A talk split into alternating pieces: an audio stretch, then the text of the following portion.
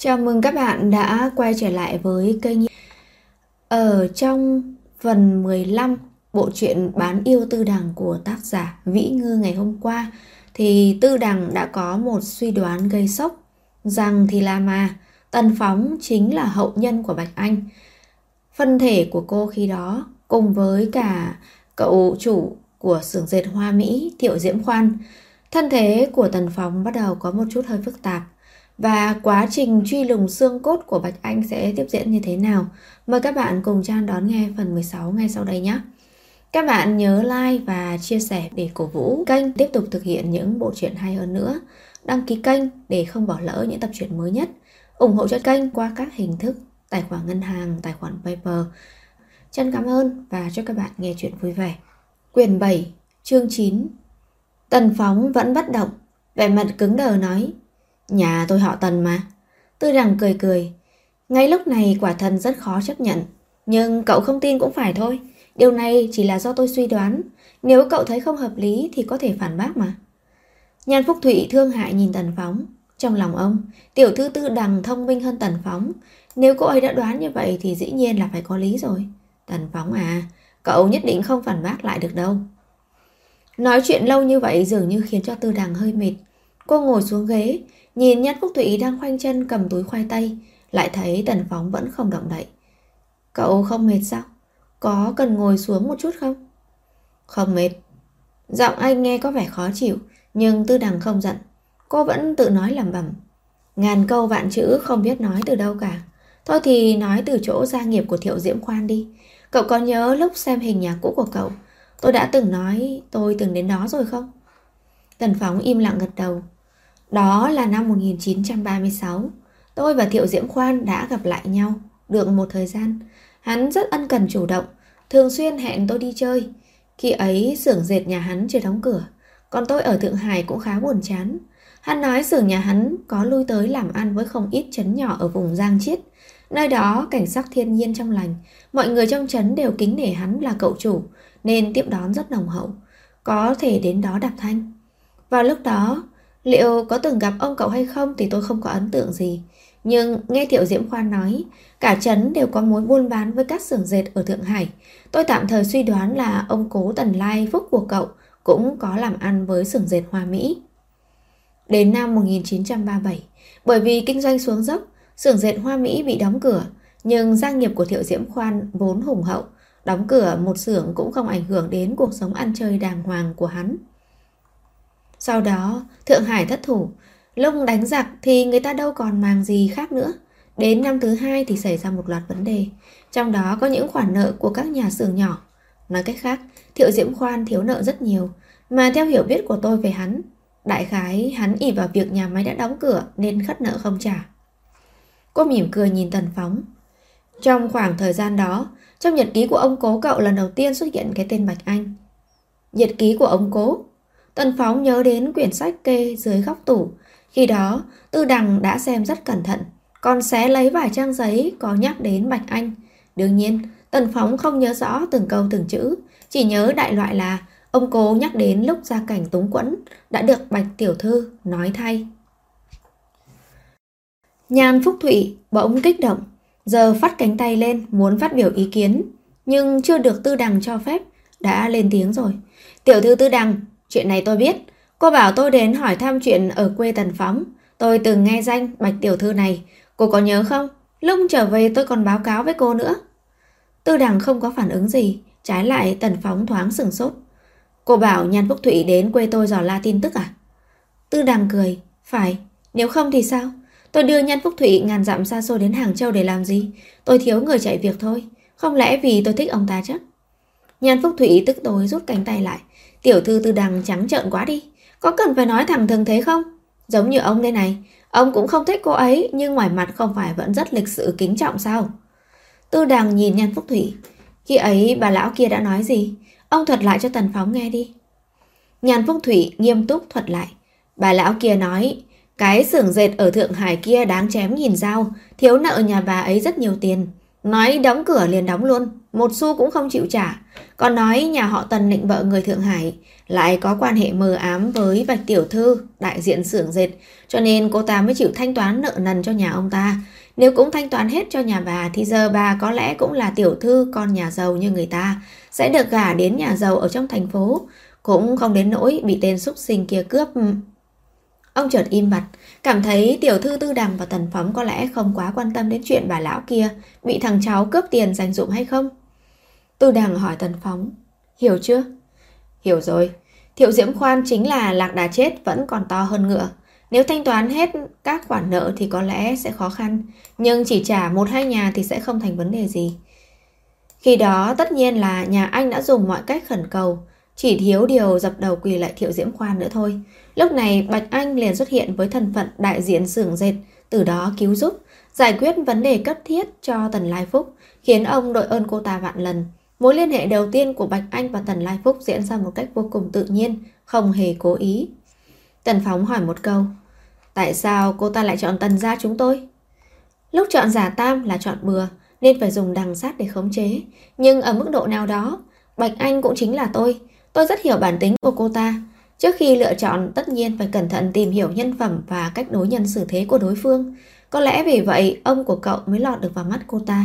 Có điều chọn tần gia hay ai khác đều không quan trọng, bởi cô ta chọn ai thì cậu sẽ mang họ người đó. Cẩn phóng nghiến răng, điều này cùng lắm chỉ có thể chỉ ra rằng Bạch Anh biết ông tôi, hoặc là ông tôi chịu ân huệ của cô ta, làm việc giúp cô ta thôi. Tại sao cô lại nói tôi chính là hậu duệ của Bạch Anh? Cậu đừng vội, chuyện xưa còn dài mà. Tư đằng tạm dừng một chút. Tiếp theo phải nói đến đoạn nào nhỉ? À, quay lại bên Thiệu Diễm Khoan. Cậu còn nhớ đứa cháu mở quán ăn tên là Thiệu Khánh của hắn không? Dĩ nhiên là nhớ. Người đàn ông trung niên kia nói giặt tiếng Thượng Hải. Khi nhắc tới Thiệu Diễm Khoan thì vẻ mặt đầy căm phẫn. Ông cố kia của tôi chết quả thật là lão chết bầm. Cậu còn nhớ hắn đã nói thế nào về Bạch Anh không? Chuyện này thì Tần Phóng vô cùng ấn tượng.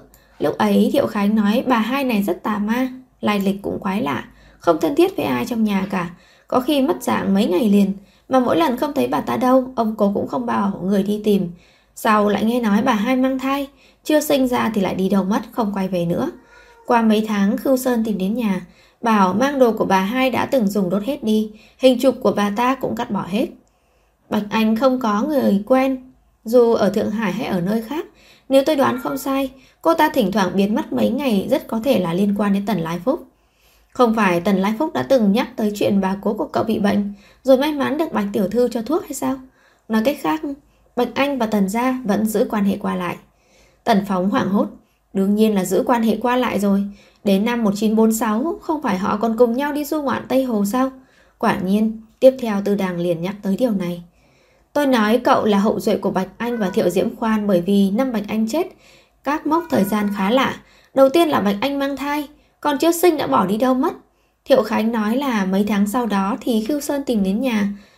Nói cách khác, thời gian cô ta bỏ đi phải là vào nửa năm sau của năm 1946, có thể là vào tháng 8 hay tháng 9. Tiếp theo là mùa đông năm 1946, cô ta đến thăm nhà ông cố anh, họ còn cùng nhau đi du ngoạn Tây Hồ. Đêm Giáng sinh 25 tháng 12 cùng năm đó, đám người Khiêu Sơn và Thương Hồng mang thi thể của cô ta ra khỏi thành. Sau bởi vì gặp phải tai nạn nên làm mất thi thể, suy ra cô ta phải bị giết trước ngày 25 tháng 12.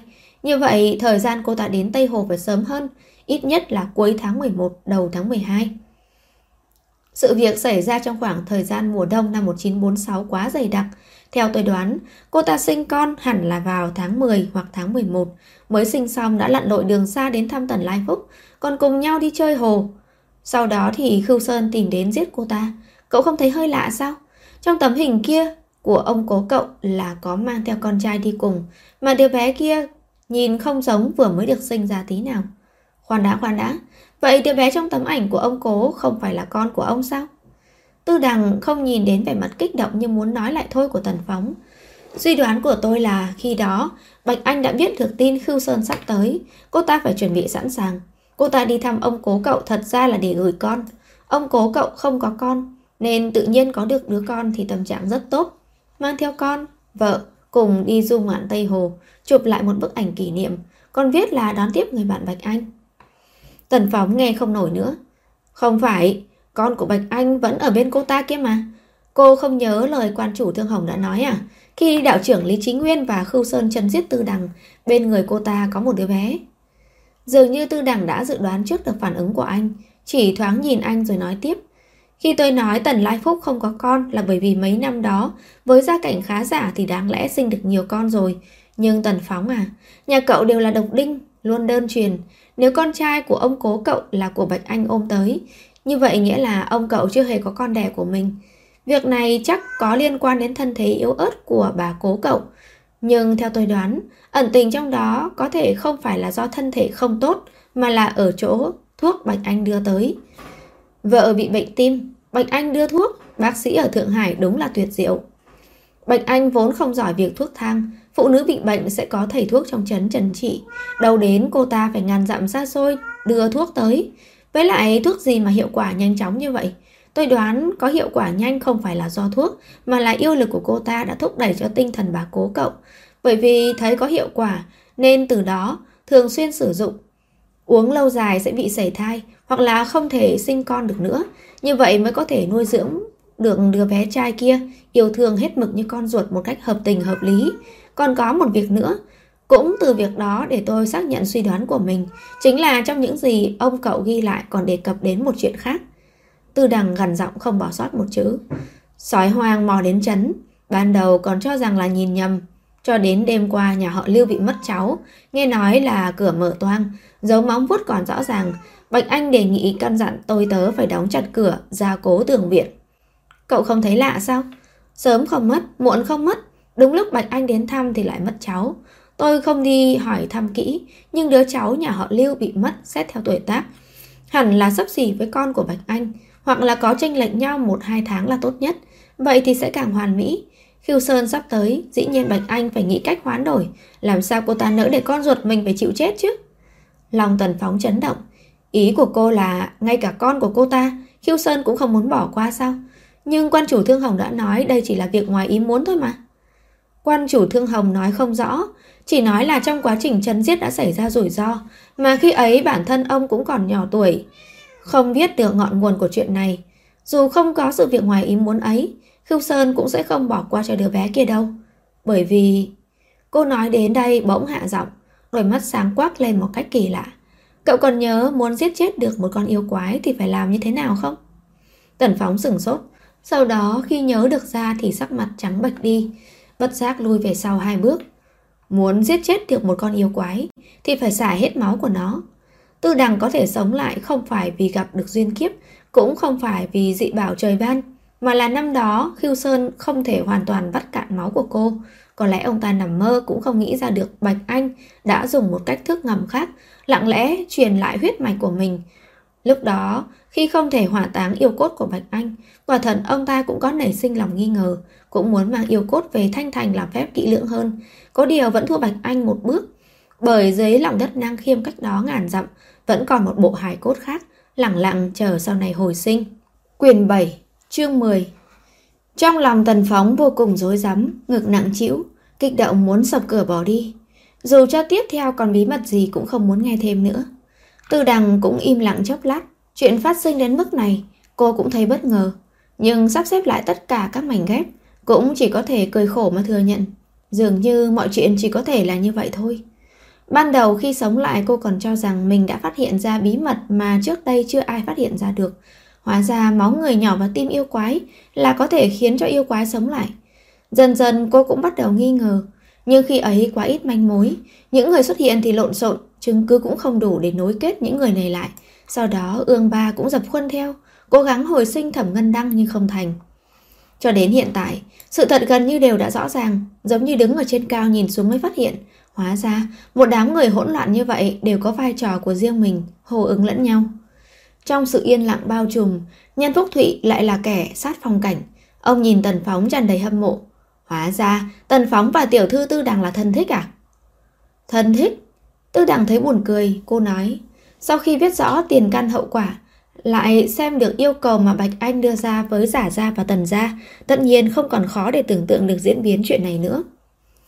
Bạch Anh đã viết cho giả tam một lá thư, Trong thư cô ta có nhắc đến một thị trấn nhỏ nuôi tầm ươm tơ ở Giang Nam. Trong trấn còn có một phú hộ tên Tần Phúc Lai. Cô ta đã dự cảm được biến cố năm xưa. Ngay lúc đó, vùng Đông Nam thế cục bất ổn, ngược lại vùng Tây Bắc lại khá an toàn, mà xương cốt tư đằng còn được chôn ở Nam Khiêm. Giả ra ở đó giữ mộ, cho nên căn dặn giả tam phải an cư tại đó không được rời đi xa. Thiết tưởng điểm hay nhất là giả gia và tần gia có thể trong mấy chục năm liền vẫn giữ được liên lạc với nhau. Bằng nguyên nhân có vẻ khá chính đáng. Như vậy lúc đến giả ra ra tay thì ít nhất cũng bớt đi việc phiền phức phải tìm người. Cho nên nhà Tần Phóng vẫn có một lời lưu truyền đến Nang Khiêm dập đầu trả ơn. Với lại, khi đến Nang Khiêm rồi, còn có thể liên lạc với một người tên là Giả Quý Hồng. Bà cố ở huyện Tịnh Hóa, gặp được ân nhân ở Nang Khiêm, sau khi gả cho ông anh thì đi đến phía đông mưu sinh. Chắc hẳn chỉ là lý do mà Bạch Anh bịa ra. Bởi vì mọi dấu hiệu đều cho thấy Tần Phúc Lai chưa bao giờ rời khỏi vùng lân cận Hàng Châu.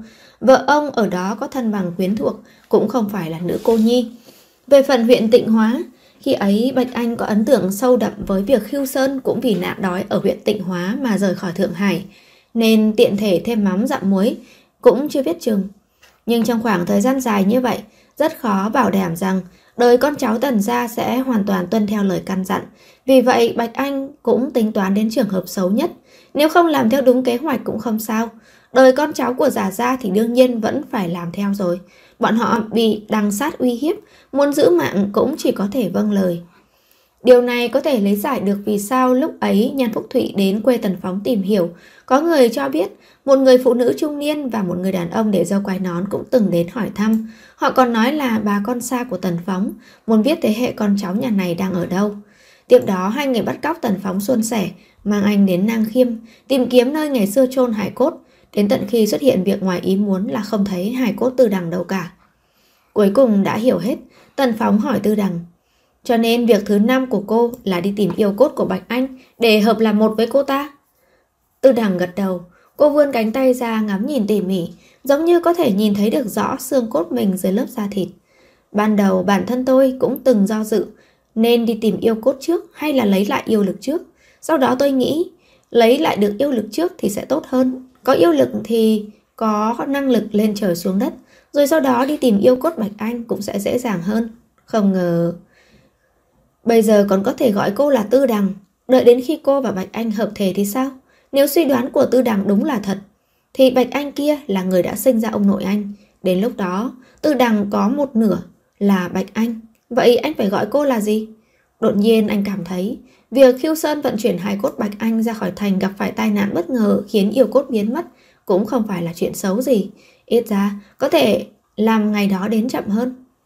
Tần Phóng do dự nói Có điều là hài cốt Bạch Anh đã mất. Thời gian lại đã lâu như vậy rồi. Đầu mối hoàn toàn không có. Muốn tìm lại cũng không phải là một sớm một chiều mà có. Tư đằng lại cười khẩy. Giọng nói của cô mang theo chút mỉa mai. Cậu cảm thấy với tâm tư của Bạch Anh, cô ta sẽ không ăn bài ổn thỏa cho bộ hài cốt của mình hay sao? Trước khi cô ta chết không lâu đã từng đi du ngoạn Tây Hồ với Tần Lai Phúc. Cậu có còn nhớ khi ấy đã xảy ra chuyện gì không? Xảy ra chuyện gì được cơ chứ? Về việc đi chơi hồ ấy giờ chỉ còn có một tấm hình và một bức tranh. Hình là cả nhà Tần Lai Phúc chụp ảnh lưu niệm bên cây cầu gãy ở Tây Hồ. Gia đình vui vẻ ấm áp. Phía sau bức hình còn có một hàng chữ ông viết Mùa đông năm 1946 dẫn vợ con đi chơi hồ, tiếp đón bạn Bạch Anh. Vui vẻ chơi đến tận hứng mới về. Khi đó, Tư Đằng có bình luận rằng chữ của ông cố cậu giống như là gà bới ấy. Còn bức tranh kia là vẽ cảnh mùa đông ở tháp lôi phong, xung quanh trơ trọi, một con sông chia đôi bức họa. Góc trên là tháp lôi phong đứng lặng lẽ cô đơn. Góc dưới là bóng tháp in trên sông giống như đúc, bên cạnh còn đề một bài thơ. Tuyết trắng mù mịt, cảnh tượng hoang tàn, hoàng hôn soi bóng nước, sương phơi trên đỉnh. Bên dưới bức tranh còn có một hàng chữ nhỏ, mùa đông năm 1946, dẫn vợ con đi chơi hồ, sáng tác trong lúc cao hứng. Khi đó vốn chẳng hiểu ý tứ, bây giờ mới phát hiện ra chữ xương này rất có thâm ý. Khi đó họ còn đang vui vẻ, quyết đi chơi hồ đến tận hứng mới về thì tâm trạng phải rất tốt. Tại sao lại làm ra bài thơ nghe gở thế này? Sau đó Tư Đằng có nói, mấy câu thơ đó ẩn chứa tình cảm xuất phát từ một cô gái. Vì vậy có lẽ bài thơ này là do Bạch Anh đọc lên, Tần Lai Phúc chỉ là người đề bút. Tư Đằng thở dài, cùng đi chơi hồ, nhưng tâm trạng đôi bên không hề giống nhau. Tần Lai Phúc được Bạch Anh phó thác con trai, từ đó có người kế thừa, cả nhà vui vẻ bên nhau. Còn về phần Bạch Anh, cô ta đến là để chọn nơi chôn cất cho mình. Tần Phóng buột miệng. Bạch Anh biết mình sắp chết, cũng biết kẻ sẽ đối phó với cô ta là Khiêu Sơn. Chắc chắn xương cốt của cô ta sẽ bị Khiêu Sơn nghiền thành cho. Cô ta chọn nơi chôn mình cũng không phải là làm điều thừa thãi hay sao? Trừ phi... Trừ phi cô ta biết Khưu Sơn không thể nào tiêu hủy được hài cốt của cô ta. Lời nói tiếp theo của Tư Đằng đã xác minh cho việc này. Muốn giết yêu quái, vắt khô máu của nó là việc đầu tiên. Tiếp theo phải làm phép tiêu hủy yêu cốt. Nhưng lúc ấy, thứ nhất là một nửa yêu cốt của tôi đã bị phân chia. Thứ hai là vì đứa trẻ sơ sinh mang theo dòng máu của yêu quái đã được hoán đổi kia. Cho nên dù Khưu Sơn có nghiền hài cốt Bạch Anh thành cho mà không thể vắt khô máu của cô ta, thì Bạch Anh vẫn biết rằng xương cốt của cô ta nhất định không bị hủy. Chỉ cần nghĩ cách cướp lại từ chỗ khiêu Sơn hoặc là trộm về là được. Lưng tần phóng trở nên ớn lạnh. Ý của cô là tai nạn bất ngờ ngày ấy khiến hải cốt Bạch Anh tự dưng biến mất. Thật ra là có người làm ư. Cậu cho rằng là thế nào? Bạch Anh đối với Tần Lai Phúc tốt như vậy. Trước tiên là thanh toán hết nợ nần của xưởng dệt Mỹ Hoa cho ông ấy. Sau đó còn tặng không đứa con trai. Yêu cầu là chỉ là tương lai, muốn ông đến nang khiêm bái lạy thôi sao? Tư đằng gần từng tiếng. Nếu giả ra canh giữ sắc của tôi thì tần gia có nhiệm vụ canh giữ xác của Bạch Anh đấy. Tôi đoán, sau khi đi du ngoạn về, Bạch Anh và Tần Lai Phúc đã có ước định ngầm, cô ta sẽ không nói cho Tần Lai Phúc bất kỳ bí mật gì, mà cũng không cho phép ông ấy hỏi, chỉ bảo ông ấy làm theo mà thôi. Mà nhân phẩm của Tần Lai Phúc vốn rất tốt, trượng nghĩa, giữ chữ tín, lại chịu nhiều ân huệ của Bạch Anh như vậy thì tất nhiên sẽ hết mình vì tri kỷ. Việc Bạch Anh muốn Tần Lai Phúc làm là không bứt dây động rừng, ngầm nghĩ ra cách lấy lại hải cốt từ tay Khiêu Sơn, sau đó an táng dựa theo địa điểm cô ta chỉ định. Cho nên bốn câu thơ kia không phải là cảm xúc nhất thời lúc đi chơi hồ mùa đông, cũng không phải đa sầu đa cảm than khóc gió mưa gì cả. Đó là Bạch Anh muốn cho tôi biết nơi chôn hải cốt của cô ta thôi. Đầu óc tần phóng ủ đặc đi, anh cho rằng mình sẽ cảm thấy hỗn loạn và hồ đồ, không ngờ rằng lại trở nên minh mẫn chưa từng có. Cô ta đã sắp xếp xong xuôi tất cả, 70, 80 năm sau, Khiêu Sơn và đám đạo môn cô ta cầm hận chắc chắn không sống được đến lúc đó. Sinh mạng họ đã tự kết thúc, cô ta muốn nhờ vào thiên tính bán yêu ông trời đã ban cho. Yên lặng tránh khỏi số mệnh bị chấn giết, cho mình một tương lai khác. Chưa chắc sẽ tươi sáng nhưng ít ra cũng không phải là thế cuộc dầu sôi lửa bỏng này. Sẽ không còn Khiêu Sơn, cũng không còn Thiệu Diễm Khoan nữa. Câu nói tôi sẽ trở lại vào lúc chút hơi tàn của cô ta khiến Khiêu Sơn bận tâm. Ông ta chỉ cho rằng đó là cuồng ngôn trong lúc cô ta dãy dụa trong vô vọng. Tiểu đồ đệ của Lý Chính Nguyên bị dọa cho sợ hãi. Hoàng Ngọc kiên trì dỗ dành an ủi, thi thể dán đầy bùa chú bốc cháy nghi ngút. Ngọn lửa cao nhất, thậm chí còn vươn đến tận mái hiên. Lúc ngọn lửa lụi dần đi, Khưu Sơn đã nghĩ rốt cuộc đã kết thúc. Sau đó để đề phòng chuyện rắc rối, ông ta mang hải cốt cháy đen kia về Thanh Thành. Ngày 25 tháng 12 năm đó, trời đầy mây đen, mưa lất phất, bọn họ lảo đảo đẩy chiếc xe, chỉ có Thương Hồng đội giấy dầu đang say sưa ăn bánh bao. Mấy người khác đều có cảm giác đè nén khó hiểu, họ không biết rằng cách họ không xa, vẫn có người đang theo dõi. Đôi mắt sáng quắc kia nhìn chăm chăm vào chiếc quan tài cột bằng dây mây, không hề khiến người khác chú ý. Sau đó trên không trung vang lên một tiếng nổ thật lớn. Quả cầu lửa đỏ loét phá vỡ màn dương, Đám người bị khí nóng hừng hực hất văng đi, đầu óc u mê trong chốc lát.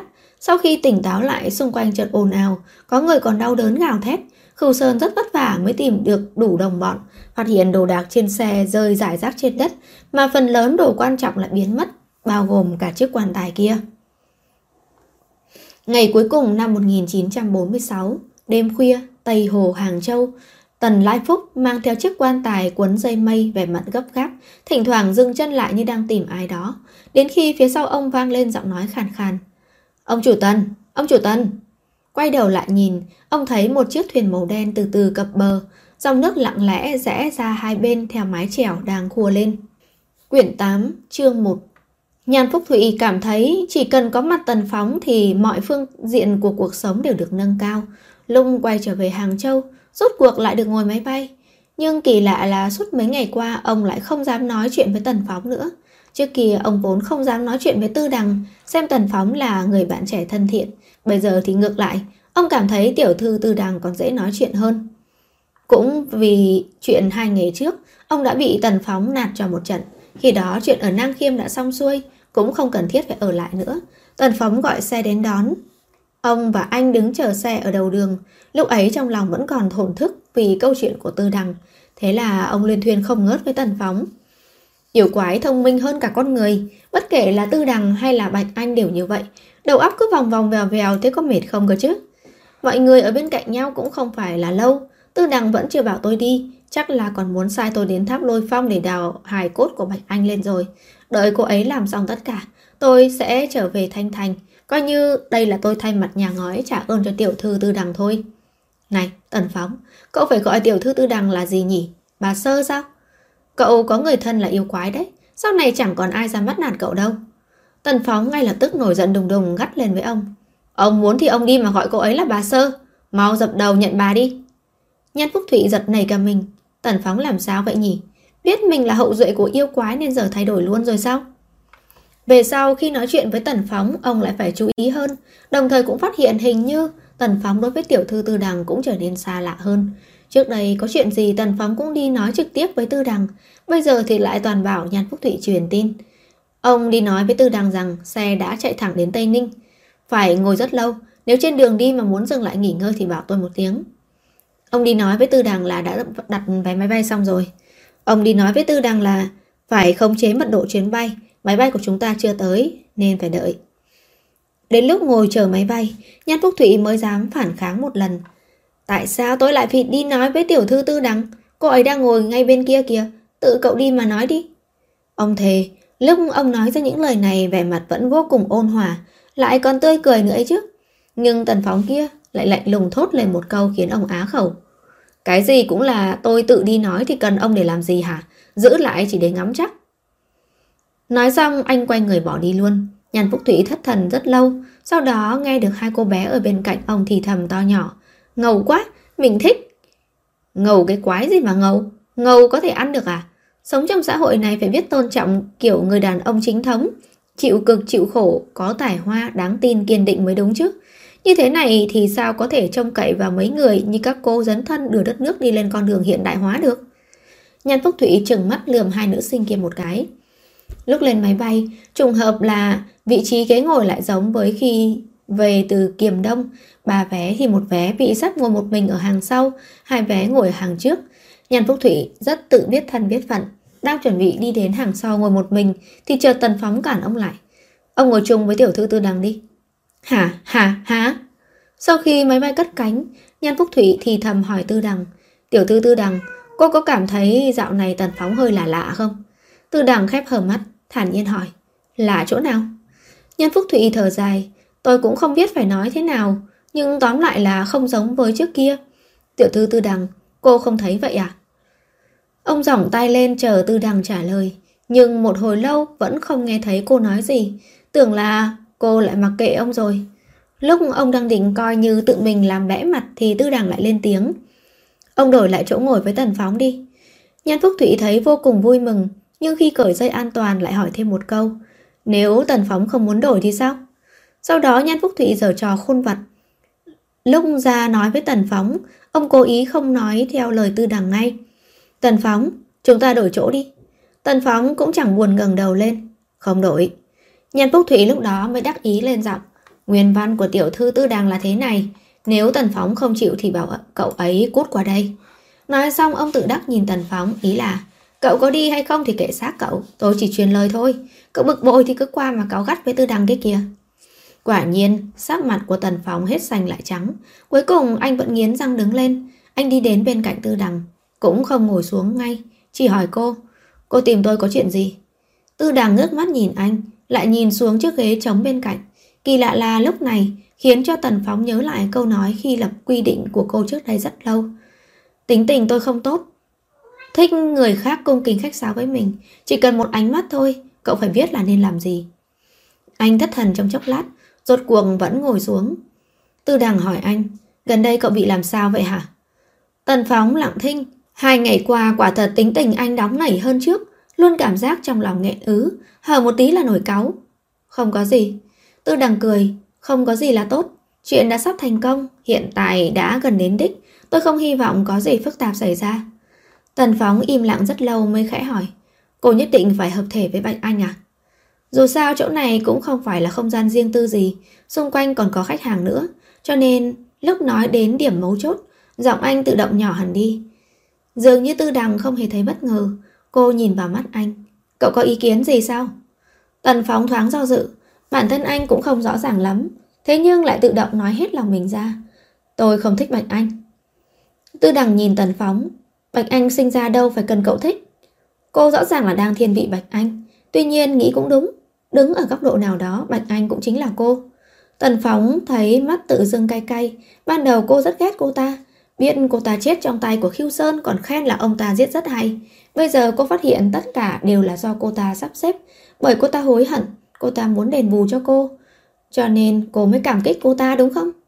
Tư đẳng không nói phải, cũng chẳng nói không phải, chỉ lặng lặng nghe anh nói. Tần gia bị cô ta hại cho tuyệt tự, giúp cô ta nuôi con lại còn phải xem cô ta là đại ân nhân. Dạ Tam khi không bị cuốn vào chuyện này, từ đó phải chuyển nhà, còn tin tưởng vào cái hoàn dương khí gì đó của cô ta nữa chứ. Cô và tôi đều biết, nếu dùng tôi để hồi sinh cô, vậy hoàn dương khí kia nhất định là của tôi, không thể nào dùng vào người khác được nữa. Cô ta vì bảo vệ con mình mà xem thường tính mạng của con người khác. Tôi biết, tôi không có tư cách để phán xét cô ta, cũng không thể yêu cầu yêu quái phải sống có đạo nghĩa. Tôi chỉ biết rằng nếu lúc ấy người sống lại ở Nam Khiêm là cô ta mà không phải là cô thì tôi sẽ không giúp cô ta đâu. Có đôi khi tư đằng làm việc cũng rất tàn nhẫn, không thể nói là người tốt, nhưng ít ra Tần Phong vẫn có thể chấp nhận được hành vi của cô. Suốt quãng thời gian ở chung, anh chưa từng thấy cô xem mạng người như cỏ rác. Nhưng Bạch Anh thì sao? So với tư đằng thật ra Bạch Anh còn có tính yêu quá nhiều hơn. Tôi chưa từng gặp Bạch Anh, nhưng nghe những suy đoán của cô về cô ta, tôi nhìn thế nào cũng không thấy cô ta giống như một người phụ nữ vì tình mà mê muội. Tư đằng im lặng, Tần Phóng hít sâu một hơi rồi nói tiếp. Lúc trước cô nhắc đến ở xưởng dệt Hoa Mỹ, Bạch Anh vẫn bảo chữa giúp Thiệu Diễm Khoan, nói là hắn bị Khưu Sơn che mắt. Tôi cảm thấy những lời đó đều là để gạt cô thôi. Cô ta nhất định đã sớm tin lời cô nói là thật, chỉ là cô ta không cam lòng. Bạch Anh bắt đầu đề phòng Thiệu Diễm Khoan, nhưng lại không cam lòng nên tự ảo tưởng nếu như cô ta có một ít thời gian, cô ta sẽ có cơ hội khiến hắn hồi tâm chuyển ý. Nhưng khi đó Tư Đằng dùng khí thế lấn át, không cho cô ta bất cứ cơ hội nào. Bạch Anh bắt đầu cảm thấy Tư Đằng chính là trở ngại. Trong thời gian 3 ngày, cô ta đã suy nghĩ kỹ lưỡng mọi chuyện. Cô ta tham lam hơn, cũng nhìn xa hơn so với những gì Tư Đằng nghĩ. Thứ nhất, cô ta vẫn muốn thăm dò và tranh thủ nơi thiệu diễm khoan. Dù không rõ là vì yêu hay là vì không cam lòng. Thứ hai, cô ta vẫn muốn làm yêu quái. Vì so với con người, dù ở năng lực hay là tuổi thọ, yêu quái vẫn luôn vượt trội hơn rất nhiều. Thứ ba, cô ta chỉ muốn làm sao để thoát khỏi khưu sơn và đám người đạo môn đeo bám dài dẳng kia, cho dù là dùng cách trực diện hay ngấm ngầm.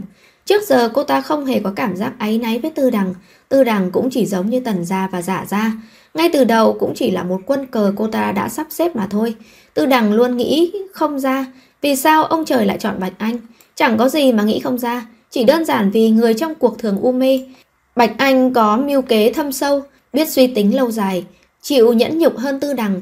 Cô ta có thể bình tĩnh ở lại bên cạnh Thiệu Diễm Khoan lâu như vậy, có thể coi chuyện sinh con như một cách duy trì huyết mạch, có thể còn giả bộ như tan nát cõi lòng vào cái lúc bị Khưu Sơn chấn giết. Tất cả mọi chuyện đều do Bạch Anh đứng phía sau thao túng, dù cho hiện tại không biết đích xác hài cốt cô ta chôn ở đâu. Mọi người, mọi chuyện vẫn theo những gì cô ta đã dự tính từ lần trước, dần dần đi đến kết cục cuối cùng, hội tụ với nhau. Tại sao lại chọn Bạch Anh ư? Đương nhiên phải là cô ta rồi, lẽ nào còn có ai thích hợp hơn cô ta sao? Nói chuyện một hồi, giọng tần phóng hơi run. Từ đằng, nếu tất cả đều do Bạch Anh an bài, nếu mục đích cuối cùng không phải là muốn hợp thể với cô, mà là cô ta muốn sống lại thì sao? Tư đằng cười rộ, có gì khác nhau đâu? Tần phóng nói, có chứ. Anh cúi đầu khẽ khẽ thì thầm, cô là cô, cô ta là cô ta, cô ta không phải là cô. Tư đằng không nói gì thêm. Cô quay người, kéo tấm tre, nắng cửa sổ máy bay lên, sắc trời không tốt. Trên tầng mây cao như vậy lại không thấy có ánh nắng. Những đám mây đen xám xịt rời rạc kéo tới, rồi lại cuồn cuộn cuốn lấy nhau. Chán tư đằng tì nhẹ vào cửa sổ máy bay. Hiện tượng bán yêu có hai cách giải quyết. Một là bài trừ mâu thuẫn hợp thể lại. Hai là đôi bên đánh nhau, dùng vũ lực tiêu diệt đối phương, thu hồi yêu cốt trở lại làm yêu lần nữa. Nhưng bất kể là cách nào, một núi không thể có hai hổ. Bên yếu nhất hoặc là sẽ bị tiêu diệt, hoặc là tự động tiêu tan. Giống như hai dòng nước chảy gặp nhau, nhỏ sẽ hòa vào lớn, hoàn toàn bị dung hợp lấn át. Thiệu Diễm Khoan từng đưa cô đi xem tuồng kịch Kinh Kha giết Tần. Trong kịch, Kinh Kha phải lấy đầu tướng quân Phàn Vu Kỳ làm lễ vật dâng lên cho vua Tần. Thái tử Đan không nỡ. Kinh Kha bèn gặp riêng Phàn Vu Kỳ, kể hết từ đầu đến cuối. Phàn Vu Kỳ tự nguyện dâng lên thủ cấp. Lúc đó Kinh Kha che mặt rơi lệ. Phàn Vu Kỳ rút kiếm tự cắt ngang đầu. Đầu rơi ra, Thái tử Đan đau khổ kêu gào. Phàn tướng quân ơi! Thiệu Diễm Khoan lúc ấy cũng thổn thức khôn nguôi, lẩm bẩm. Có đôi khi vì lấy đại cục làm trọng, sẽ phải có chút hy sinh bất đắc dĩ. Lúc ấy cô đã nói như thế nào nhỉ? Cô nói, đúng vậy, có điều phải xem là có đáng giá hay không đã. Chương 2 Nhan Phúc Thụy có linh cảm rằng cuộc nói chuyện của Tần Phóng và tiểu thư Tư Đằng đã diễn ra không vui vẻ cho lắm. Bởi vì sau khi đến Hàng Châu, Tư Đằng chỉ ở nhà Tần Phóng có một đêm rồi dọn đến ở tại khách sạn tư nhân, hòa trôi theo dòng nước bên Tây Hồ. Khách sạn này không lớn, chỉ là căn nhà hai tầng có sân trước và sân sau. Ngói xám giếng trời, dàn dây leo và bàn đá trông rất cổ kính. Nhàn Phúc Thụy sợ khách sạn đông người, ra vào sẽ không tiện. Trước đó còn không muốn nhưng sau khi vào ở rồi mới biết thì ra Tần Phóng đã thương lượng với người ta, bao hết cả khách sạn trong vòng một tháng. Tư Đằng và ông cứ việc ở cả ngày lẫn đêm cũng không có ai quấy rầy, ngoại trừ việc đến giờ ăn sẽ có người đến đưa cơm. Vị trí địa điểm cũng tốt, là nơi tĩnh lặng giữa khu phố huyên náo, vừa mở cửa sổ ra là thấy ngày tháp lôi phong. Hừng đông sương giang kín mặt hồ, hoàng hôn ánh tả dương kéo dài bóng tháp. Thế nhưng cảnh có đẹp đến mức nào đi nữa, nhìn mãi rồi cũng nhàm, chân châu ngắm hoài cũng thấy chán. Nhàn Phúc Thủy nhìn cảnh này chưa đến hai ngày đã cảm thấy nản. Với ông, Tây Hồ như chậu nước rửa, rau cực kỳ lớn, còn tháp lôi phong đứng thẳng thì trông như một quả bí đỏ vĩ đại. Lung quá nhàm chán, ông cũng sẽ gọi điện thoại một hai lần cho Tần Phóng. Ý của Tần Phóng là thân thể tư đẳng không tốt, cần nơi yên tĩnh như vậy để nghỉ ngơi. Với lại khách sạn hoa trôi theo dòng nước. Rất gần với tháp lôi phong, cô ấy có thể đến đó ở bất cứ lúc nào. Nói nghe cũng có lý, Nhan Phúc Thụy lại thuận miệng hỏi. Sao cậu không đến? Tần Phóng im lặng trong chốc lát. Công ty có việc. Ồ đúng rồi, công ty. Tần Phóng là người giàu có mà. Sau khi ý thức được điều này, Nhan Phúc Thụy thấy hơi mặc cảm tự ti. Người giàu còn chăm chỉ như thế, càng tô đậm thêm cái cảnh không có tiền đồ của ông. Nhan Phúc Thụy bắt đầu nhìn thẳng vào vấn đề tương lai. Nhà ở Thanh Thành đã bị dỡ bỏ, nhà ngói cũng không còn bên ông. Ông phải suy tính cho việc mai sau mới được. Buổi tối ông nằm nhoài trên bàn đá ngoài sân, than thở, ngắn dài. Việc bán xiên que nướng là nghề chính của ông, ông không muốn từ bỏ. Nhưng có thể mở quán lẩu cũng rất tốt. Trước kia mỗi lần trời mưa ông đều luống cuống tay chân mãi mới căng được tấm bạt để che chắn quầy hàng. Khi ấy thấy rất hâm mộ mấy người mở quán lẩu, có mái che đầu, mưa đá cũng chẳng lo, thử thái vô cùng. Tư đằng đi từ trên lầu xuống, chân mang đôi giày gấm, mặc áo khoác lông dê có tua rua màu nâu nhạt bên ngoài áo ngủ, vài lọn tóc bị quấn vào trong áo khoác. Trông có vẻ lười nhác thong dong. Cô nằm trên chiếc ghế dựa dưới giàn dây leo, kéo lại vạt áo choàng theo bản năng. Nhan Phúc Thủy thấy hơi lạ. Tiểu thư tư đằng, cô lạnh à? Kỳ lạ thật đấy, không phải là cô ấy không sợ lạnh hay sao? Ban đầu gặp gỡ cô ấy là vào dịp cuối đông đầu xuân. Cô thường xuyên mặc sườn xám tơ mỏng, bắp chân để trần, như chẳng sợ bị viêm khớp gì cả. Bây giờ thời tiết đang dần trở nên ấm áp, mà cô ấy lại thường xuyên có biểu hiện sợ lạnh. Không phải bị bệnh rồi đấy chứ. Tần Phóng nói nếu cô thấy không thoải mái thì bảo tôi gọi điện thoại cho cậu ấy. Tư đàng lạnh lùng nhất nhìn ông. Gọi điện thoại cho cậu ấy thì có ích gì? Cậu ấy tới là tôi liền cảm thấy thoải mái sao? Ngoài trừ bệnh anh ra, cho dù là Lão Ngọc Hoàng đến cũng vô ích.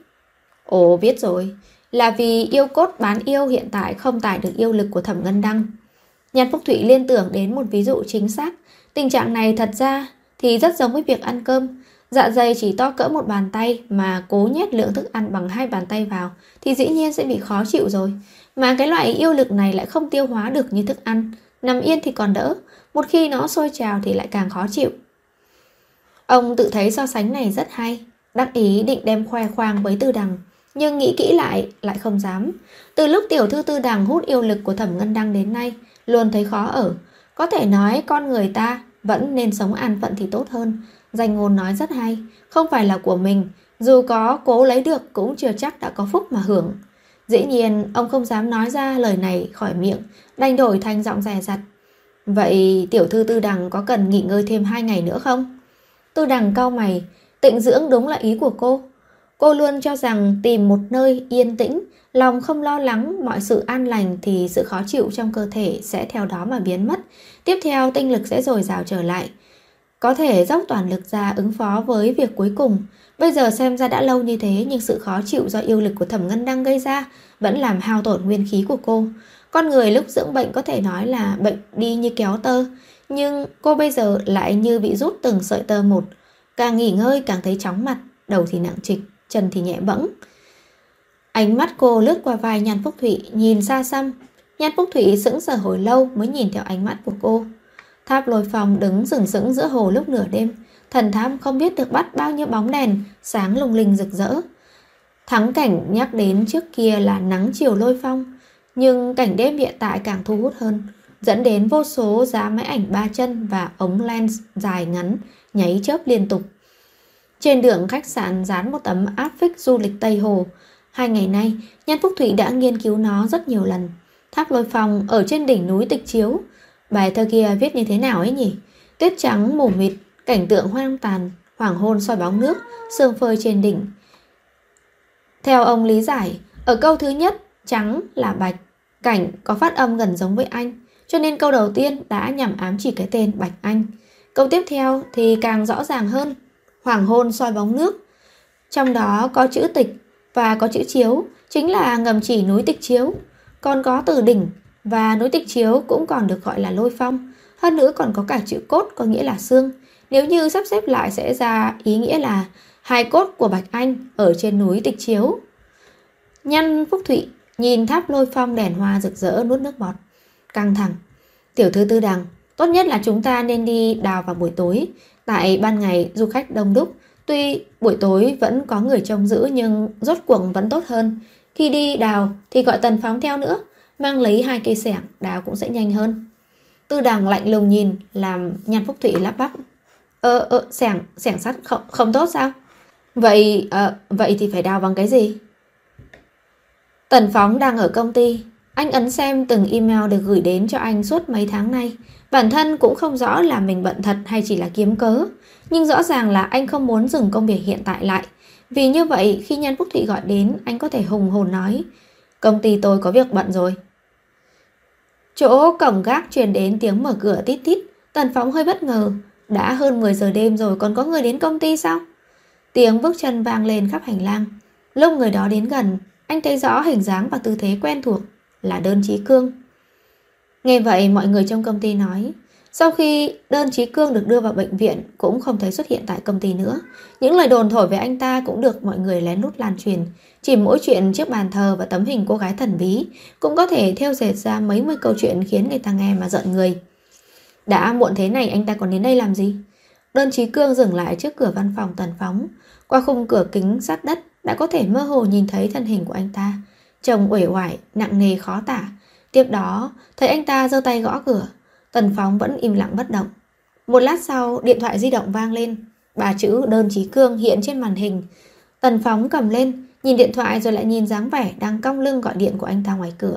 Cuối cùng đưa máy lên tai. Alo? Đơn trí cương nói. Tần Phóng, tôi không có ý gì khác. Chỉ là thấy nhân viên công ty gọi điện thoại cho tôi. Nói hai ngày nay cậu đều ở công ty. Ba mẹ tôi ở nước ngoài sức khỏe không tốt, nên tôi quyết định qua đó ở với họ một thời gian. Tiện thể tìm kiếm cơ hội ở bên đó. Trùng hợp là trước khi tôi đi thì cậu lại trở về nên có một số việc muốn nói với cậu. Công ty là do hai chúng ta gây dựng nên. Tuy hiện tại quan hệ giữa tôi và cậu không hòa thuận như xưa, nhưng cũng không đến nỗi phải bỏ công ty. Ý của tôi là cậu ở trong nước thì chuyện công ty phải phiền cậu thật tận tâm nhiều rồi. Phần trước kia của tôi, tôi vẫn sẽ lấy.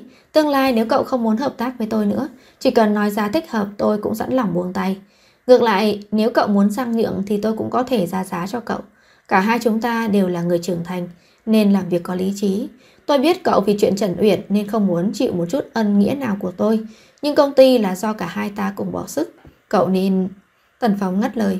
Cậu yên tâm đi, Cái gì tôi nên có thì tôi sẽ lấy. Đơn Chí Cương kinh ngạc, còn tưởng rằng phải mất rất nhiều công sức mới thuyết phục được Tần Phóng, vì nhiều khi anh làm hành động cá cảm tính, không đủ tỉnh táo. So với trước đây có cảm giác Tần Phóng đã khang khác, nhưng cụ thể khác ở đâu thì anh ta lại không thể lý giải được. Còn việc gì nữa không? Đơn Chí Cương hoàn hồn, anh ta chần chừ một chút. Còn nữa, khi cậu không ở đây, tôi đã lo hậu sự xong cho An Mạn. Vì nhà cô ấy không còn ai, quan hệ với thân thích cũng không được tốt. Tôi đã bỏ tiền mua một mộ phần cho cô ấy, chỉ cách Trần Uyển hai hàng. Tần Phóng tầm mắt trở nên mơ hồ. Anh cúi đầu hít sâu một hơi, cố gắng duy trì bình tĩnh. Tôi biết rồi. Tần Phóng rất ít lời, hiển nhiên là vì tối nay đơn trí cương không phải là vị khách được hoan nghênh. Anh ta cười tự diễu. Còn có một việc nữa, cậu nghe được hẳn sẽ cảm thấy an ủi phần nào. Sếp Trương gọi cho tôi. Cậu có nhớ ông ấy không? Ông sếp cảnh sát chịu trách nhiệm vụ án An Mạn ấy. Ông ấy nói với tôi, việc truy tìm hung thủ giết An Mạn đã có đầu mối. Tên hung thủ họ Chu, đang ở Thanh Hải. Ông ấy đang dẫn hai đồng nghiệp đến đó, chắc là sắp tới nơi rồi. Tần Phóng thoáng ngỡ ngàng, anh ta đang nói đến Chu Vạn Đông ư? So sánh với mấy bệnh viện lớn trong nước, trang thiết bị của bệnh viện nhỏ này ở Nang Khiêm quả thật là quá đơn sơ. Đêm đã khuya, điện áp của bệnh viện không ổn định. Đèn trần lúc sáng lúc tối, Chu Vạn Đông đang nằm cứng đờ trên giường. Nhân viên y tế chưa bao giờ đề cập đến tình trạng của gã trước mặt gã, nhưng thỉnh thoảng họ vẫn nhìn gã bằng ánh mắt thương hại. Đời này có lẽ gã sẽ không đứng dậy được nữa, mà không chừng ngồi dậy cũng khó. Cô gái kia rốt cuộc là ai? Gã thế chưa bao giờ nhìn thấy cô ta cả. Cô ta chút giận thay cho tần phóng sao? Vậy thì gã thật sự rất oan ức. Gã chỉ làm việc theo lệnh mà thôi. Chủ nhân chân chính phía sau vụ việc chính là con mụ giả Quế Chi kia kìa. Cửa mở, thân hình thâm thấp tròn chỉnh của giả Quế Chi xuất hiện. Chu Vạn Đông thả lỏng bàn tay đang nắm chặt đầy vẻ cảnh giác ra. Vẻ dữ tợn trên mặt cũng hỏa hoãn đi không ít. Thậm chí gã còn cố gắng mỉm cười với chị ta. Bây giờ gã đã chẳng còn ra dạng người nữa. Phải biết tận lực đàn hoàng. Huống chi giả Quế Chi cũng coi như là có nửa ân cứu mạng gã. Vì thật không ngờ chị ta lại đưa gã tới bệnh viện. Còn chạy đôn chạy đáo tốn tiền cứu chữa cho gã. Giả Quế Chi đóng cửa lại. Kéo ghế đến trước giường bệnh rồi ngồi xuống, thò tay lấy ra một lọ thủy tinh đóng nút bần từ trong túi sách, từ từ dơ lên trước mặt gã. Nhìn xem. Nhìn? Nhìn cái gì? Vẻ mặt giả quý chi trông rất quái lạ, chú bạn đông thầm thấy sợ hãi. Trong lọ thủy tinh hình như đâu có đựng cái gì. Không, hình như là có một sợi dây rất nhỏ. Giả Quế Chi giật nút bần ra, đưa ngón trỏ vào miệng lọ. Hai mắt Chu Vạn Đông dần dần trợn to. Gã thấy sợi dây nhỏ kia bò lên ngón tay của giả Quế Chi. Lúc ngón tay chị ta kéo ra, sợi dây cũng thả xuống giống như con cá đã cắn câu. Sau đó chị ta gõ gõ ngón tay trỏ lên đệm, sợi dây nhỏ kia rơi xuống chăn.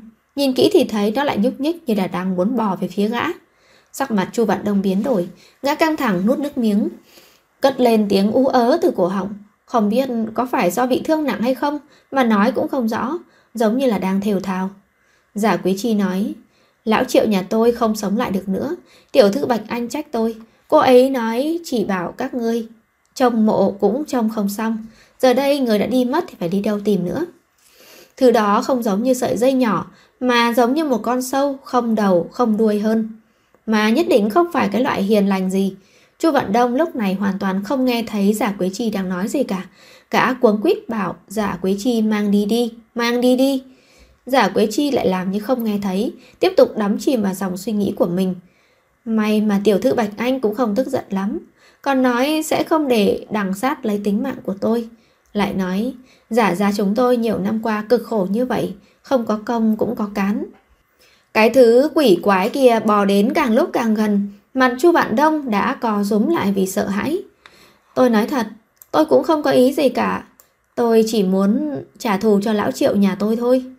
Nghe đến hai chữ trả thù, nháy mắt Chu Vạn Đông như hóa đá. Ánh mắt giả Quế Chi từ từ nhìn sang Chu Vạn Đông. Nhiều ngày chạy ngược chạy xuôi như vậy, cậu cho rằng tôi đã quên rồi phải không? Làm sao mà tôi quên được? Lão triệu nhà tôi đã chết trong tay cậu. Tôi nghĩ loại người như cậu nhất định đã làm rất nhiều chuyện xấu rồi. Người chết trong tay cậu chắc cũng không chỉ có một mình lão triệu. Đâm chết cậu bằng một nhát dao thì có lợi cho cậu quá. Cậu nên sống, sống để mà chịu tội thật lâu, thật dài đi. Sợi dây nhỏ kia ngọ nguậy bò đến cổ Chu Vạn Đông. Gã cảm giác cái lạnh buốt chợt thấm vào da. Chu Vạn Đông cắn chặt môi, cố gắng lắc đầu, tựa như muốn hất vật kia đi. Giả Quế Chi cười nhẹ hai tiếng, rồi bỗng đổi sắc mặt, trông gần như dữ tợn, nhào đến, hai tay bóp miệng Chu Vạn Đông ra. Chị ta nói, tôi đã xin tiểu thư Bạch Anh cho tôi đằng sát, cậu chết thì quá dễ chịu, cho cậu bị liệt cũng quá dễ dãi. Nửa đời sau cậu cứ nằm đó yên bình sao? Nên tôi tìm cho cậu một người bạn. Hai người cứ tương thân tương ái, đừng xa rời nhau nhé. Chu Vạn Đông dãy dụa kịch liệt hơn. Lúc cái lạnh lẽo bò lồm ngộm kia đã trôi qua yết hầu, gã gần như chỉ còn run rẩy vì tuyệt vọng. Giả Quế Chi thì lại cười lên, chị ta ngồi phịch xuống ghế như đã chút được gánh nặng, nhưng nhưng chợt nhớ ra gì đó. Ồ đúng rồi, chị ta lấy ra một vật dài, mảnh đen trắng đan nhau, từ túi. Tôi đã nói là sẽ đưa cho cậu kiểu nhãn thiên châu. Con người tôi vốn nói là giữ lời, tôi đã nói đưa cho cậu thì sẽ không lừa cậu đâu. Đây chính là kiểu nhãn thiên châu sao? Đen đen trắng trắng, hình dáng cũng chẳng đẹp, trông hệt như một món đồ nhựa rẻ tiền. Giả Quế Chi kéo tay Chu Vạn Đông, đặt kiểu nhãn thiên châu vào lòng bàn tay gã, lại mỉa mai nắm bàn tay lại giúp gã. Nào, cậu sờ thử đi, cực khổ vì nó lâu như vậy, nếu như không sờ thử thì tiếc quá. Chu Vạn Đông như muốn xé xác Giả Quế Chi ra, mặt sáng quắc hung dữ. Chị ta thì cười cười điềm nhiên như không, đứng dậy đi đến bên cửa sổ, nhẹ nhàng đẩy cánh cửa ra một nửa, nói Cũng nên đến rồi đấy. Từ phía xa truyền đến tiếng còi xe cảnh sát đang càng lúc càng đến gần. Các bạn vừa nghe xong tập 16 bộ truyện Bán yêu tư đằng. À, cuối cùng thì kẻ ác độc Chu Vạn Đông đã phải trả giá. Hắn sẽ phải sống suốt quãng đời còn lại với cả đằng sát trong cơ thể và sẽ sống không được mà chết cũng không xong. Và tiếp theo đây thì công cuộc mà đi truy tìm lại bộ hài cốt của Bạch Anh sẽ như thế nào thì mời các bạn đón nghe tiếp tập 17. Xin chào và hẹn gặp lại.